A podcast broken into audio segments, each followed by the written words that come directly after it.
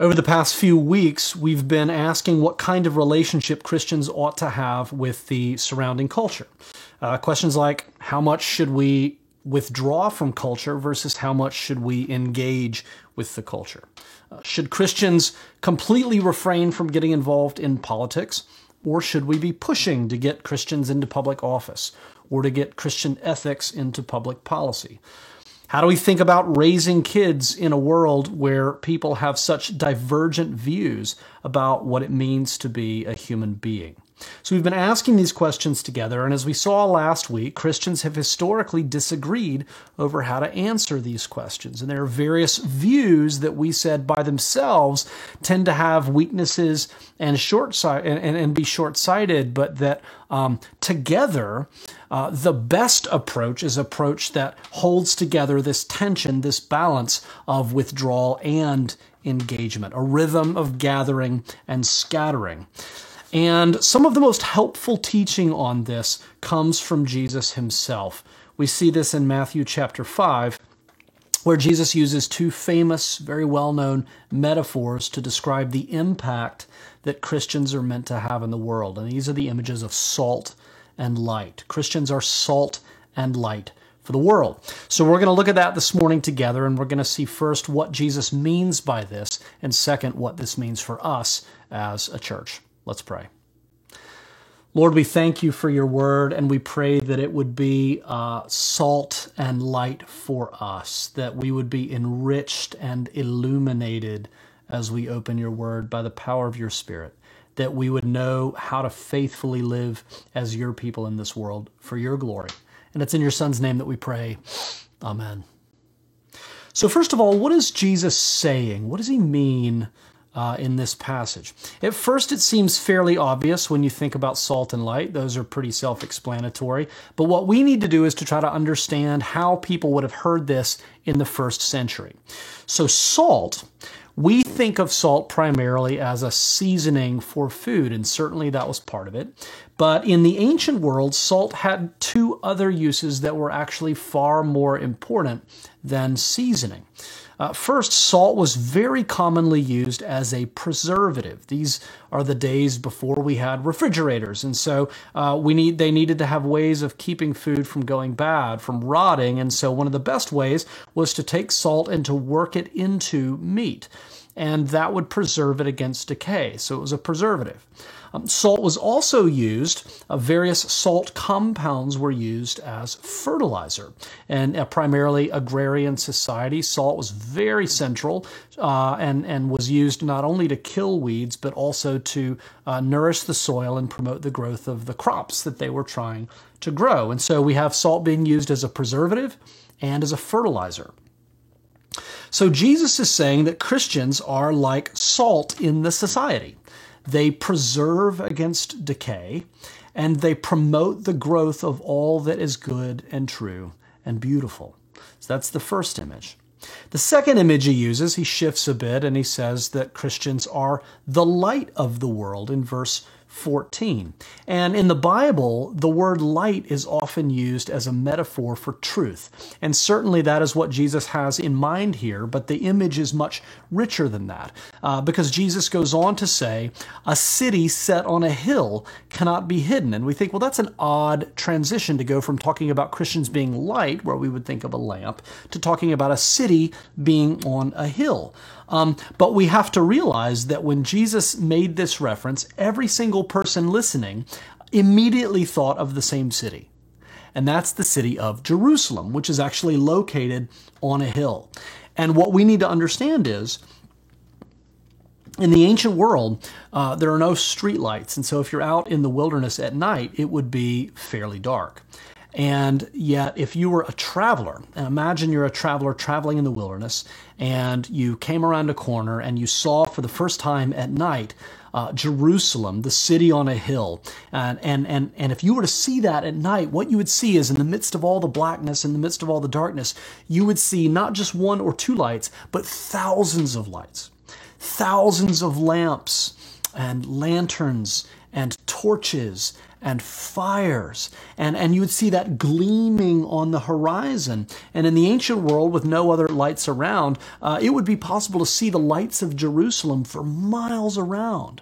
And, uh, and if you were a traveler in the ancient world and you saw something like that, that would have all kinds of meaning for you. You would see those lights and you would say, There's a refuge for me uh, to get me out of the darkness and into a place where I will be safe. I'm going to be safe there. Uh, you, you would see that and you would say, That's a place where uh, I'm going to find warmth. I'm going to find hospitality. There's going to be other people there. I'm going to find community. I'm going to get the things that I need to survive there. And, and so, if we think about all of this, these are very rich metaphors that Jesus is using to describe the Christian community. So, essentially, what he's saying is in this world, there is decay, things are breaking down right? There, there, there's a decay of justice. There's a, there's economic decay. There's familial decay. There's social decay. There's the decay of race relationships. Like uh, there, there are uh, uh, governments and nations, no matter how powerful they are, over time, all nations fade. They all decay. And, and, and so he's saying this is a world where there's decay. This is a world where the soil is hard. This is a, a world where there are weeds and rocks and stones and not much grows. He's saying this is a world where there's darkness, where there are lies, where there's deception and people are self deceived, where there's loneliness, where there's isolation, where there's confusion and alienation. And Jesus is saying that when his followers, when followers of Jesus are scattered throughout society, when Christian communities exist within every community around the world, those communities preserve against decay. They create the conditions for life to flourish. They promote the growth and the flourishing of all that is good and true and beautiful.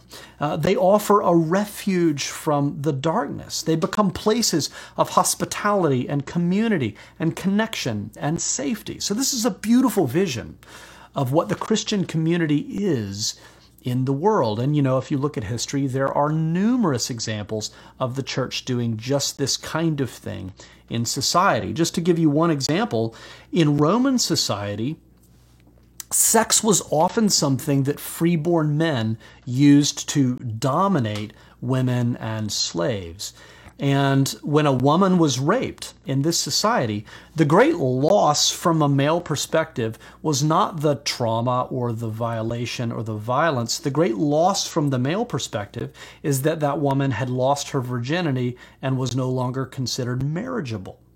Um, the preference in this society for male babies meant that many of the female infants that were born were uh, killed or they were left out, they were exposed and left to die. And so at one point, the ratio of men to women in Rome was about 130 men for every 100 women. It got that bad.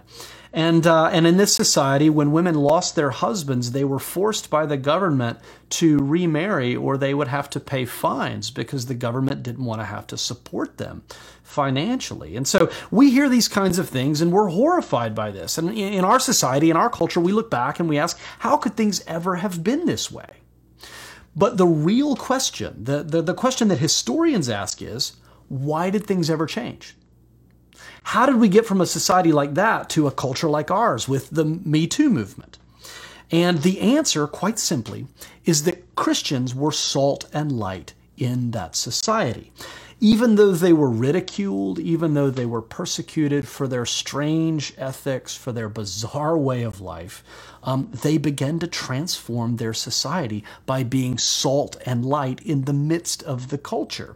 So Christians started teaching that sex should only happen within the confines of marriage. And so when men converted and became Christians, they were told uh, that they should only have sex with their wives and that they could no longer visit the brothels or sleep with the temple prostitutes or sleep with their slaves, which was very countercultural in Roman society. Um, the Christians were the ones who began to take in the widows. They began to take the unwanted children who were left out and exposed and raise them as their own. And they also told widows that they didn't have to remarry if they didn't want to, that the Christian community would be their family and take care of them.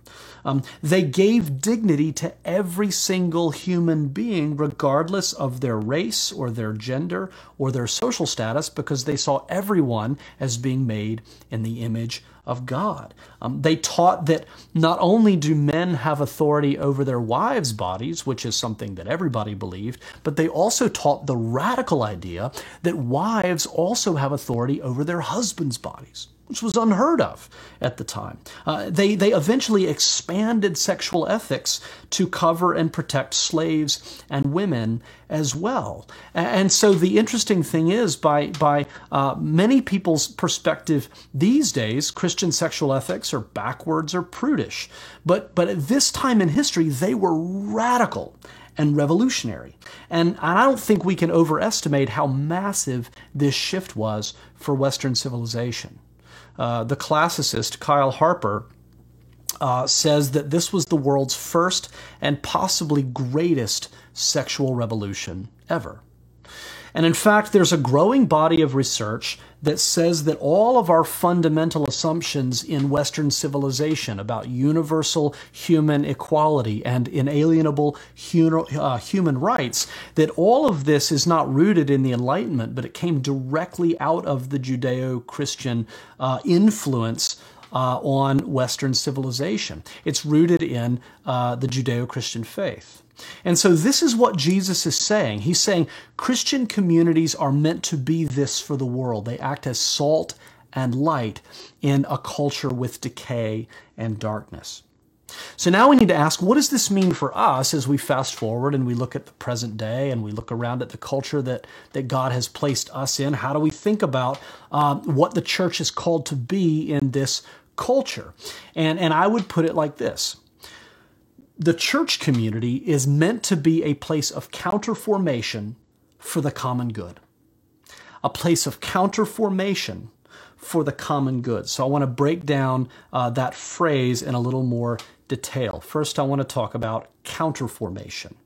Um, when Jesus says that Christians are salt and light for the world, what he's really saying is it is in society's best interest to allow Christians to be different He's saying it is in the best interest of the city to allow Christians to be different, to not play by the same rules or live by the same standards. And so, this is one of the reasons why religious freedom is so vital. And some of you work on issues of religious freedom, and that work is vital for ensuring that Christians can continue to be distinct from the surrounding culture. Absolutely important. But the freedom to be different only matters if you're actually different. And that is really the point that Jesus is making here.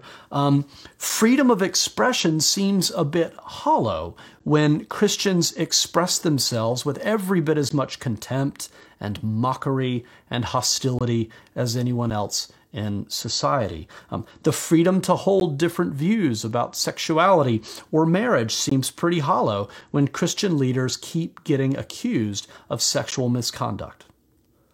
Jesus says for salt to be effective, it has to be salty. It can't lose its saltiness. In other words, it has to be distinct. It has to be chemically different from the meat in order to be effective. Now, chemically speaking, salt can't actually lose its saltiness, but in the ancient world, with no refineries, salt could actually very easily become diluted with lots of other compounds that may look like salt, but they were in fact not much more than road dust. Um, and so, what does this mean for us? Well, it means that we are all being spiritually formed all the time. Right, so formation is not optional for human beings. Whether you're a Christian or, or, or, don't know what you believe, we are all being formed all the time. Things like the 24 hour news cycle, things like social media, they are spiritually forming us all the time. And so the gospel is always in danger of becoming diluted um, by um, the values and the idols that hold sway in our culture. And in a couple of weeks, we're going to talk about that in much more detail. Uh, but things like individualism or consumerism or materialism or the political idolatry that so many people have been taken up with, or progressivism. These things can seep into the church, they can seep into the Christian life, and they can begin to dilute the gospel. And this is, of course, not something that is just now happening. It's something that has always happened since the earliest days of the church. And staying salty means staying committed to the gospel no matter what. Uh, a great example of this comes uh, about 100 years ago. Um, for those of you who are familiar with church history, you'll know about this. But about 100 years ago, there was a massive controversy in the church over the authority of Scripture.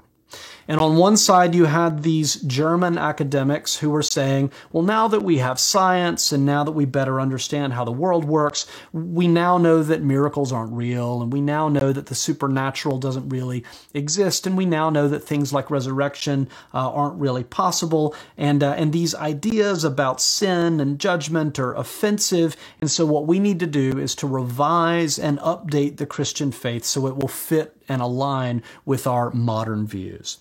And, then on the other side, you have the traditionalists. And the, the traditionalists are saying, listen, our faith has lasted 1900 years. The same gospel has existed in different communities and different cultures all around the world for hundreds and hundreds of years. Uh, we see no need to modify the gospel to fit this current cultural context uh, because this is the gospel that's been passed down since Christ first gave it to the apostles.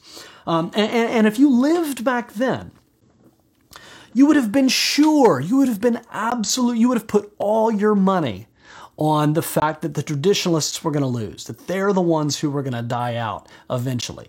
And yet here we are today, and when we look around today, the churches that embraced a modernized, diluted, progressive theology, those denominations are dying out. And in fact, Washington, D.C. is filled with big, beautiful, empty church buildings. These are relics of dying denominations that lost their saltiness. The gospel got so diluted that they lost their saltiness.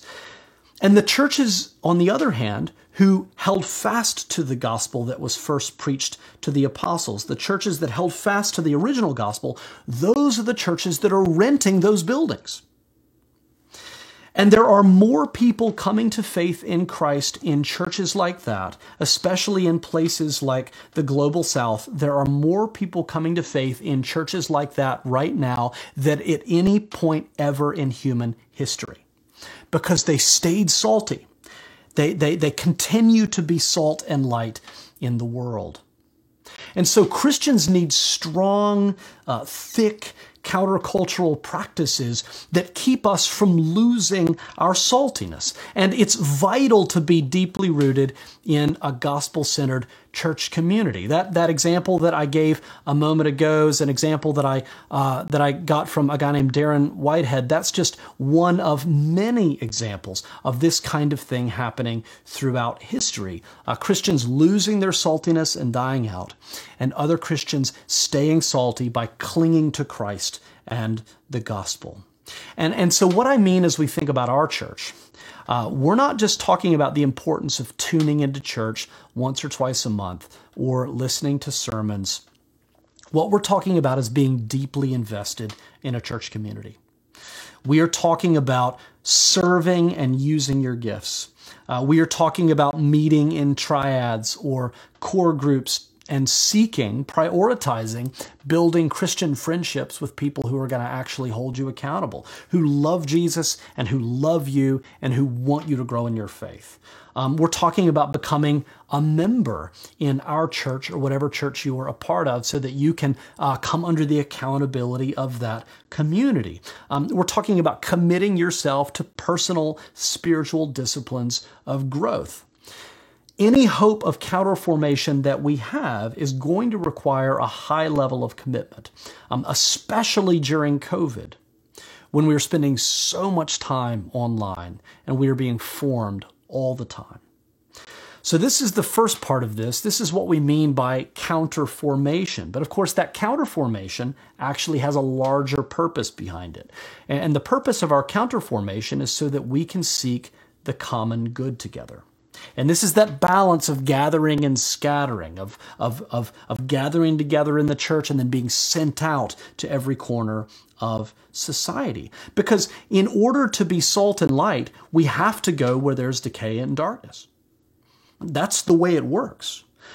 We have to remember that in order for salt to be effective, it has to be worked into every square inch of the meat. And in the same way, Christians need to be present in every square inch of society, especially where there is decay and darkness.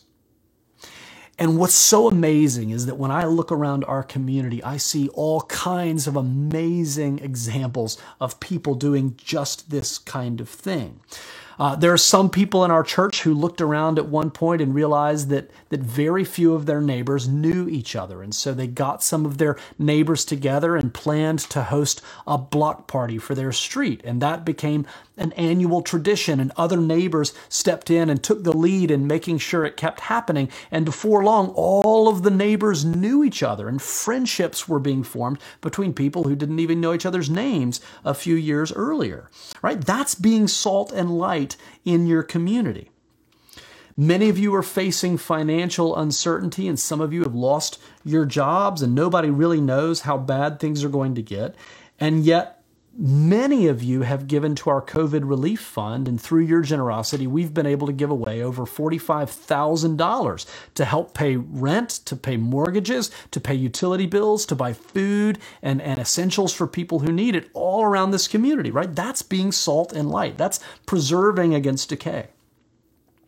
Some of you give your time to mentor children or serve at Little Lights. And others of you serve with the DC 127 foster care and adoption ministry. And you open up your homes and your, your friends and your families to receive children who need a home and who need a family, sometimes for short term, sometimes for longer term periods of time. That's being salt and light.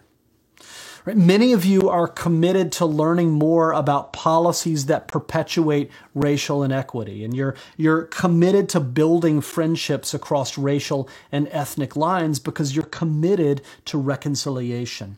That's being salt and light in this community. Um, a family in our church is deeply committed to evangelism in their neighborhood. And so they host an annual Christmas party every year where they uh, share the gospel with their friends and neighbors. And they host neighborhood Bible studies that they invite their neighbors to because they want them to know about Jesus. That is being salt and light in the community.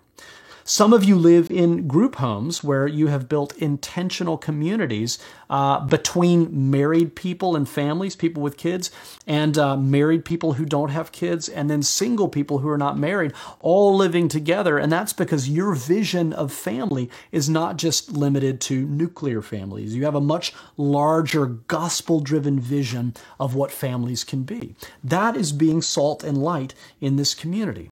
Um, there was a woman in our church who was publicly criticized um, online for her Christian faith by another parent at uh, at at school, and uh, instead of responding with anger or defensiveness or hostility uh, or simply uh, avoiding this person, she invited him to to sit down with her and to share his concerns and uh, heard him out and uh, and has since made it her mission to befriend him. That is being salt and light. Um, there, there, there, was a man who was on a, a, partner track in a corporate law firm who began to realize that the long hours he was working, uh, that that was doing harm to his marriage and to his uh, family, his desire to be a father who's present with his children. And so he made the sacrificial decision to cut down his hours. Um, he gave up on his dream of becoming partner so that he could prioritize his family. That is being salt and light. Um, years ago, we commissioned and sent out a family to go live in the Persian Gulf region to give their lives long term to living there, to building deep friendships, uh, to sharing the gospel, and to planting churches in a place where very few people follow Jesus and where the gospel is not preached. That is being salt and light.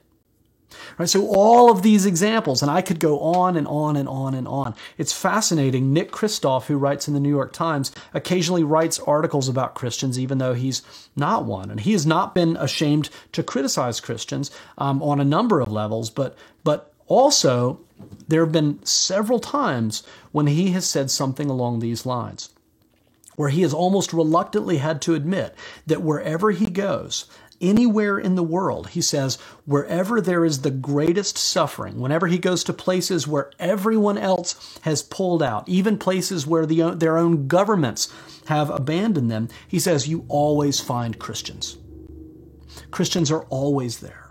Christians are always found in places of greatest suffering, greatest decay, greatest darkness all around the world. They're always found being there as salt and light in their community.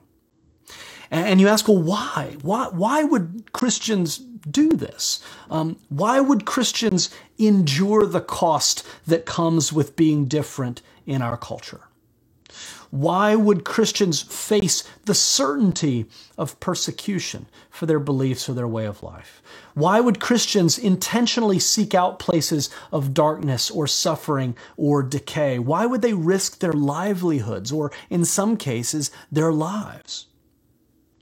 And the answer is that all of this is nothing compared to what Jesus Christ has done for us.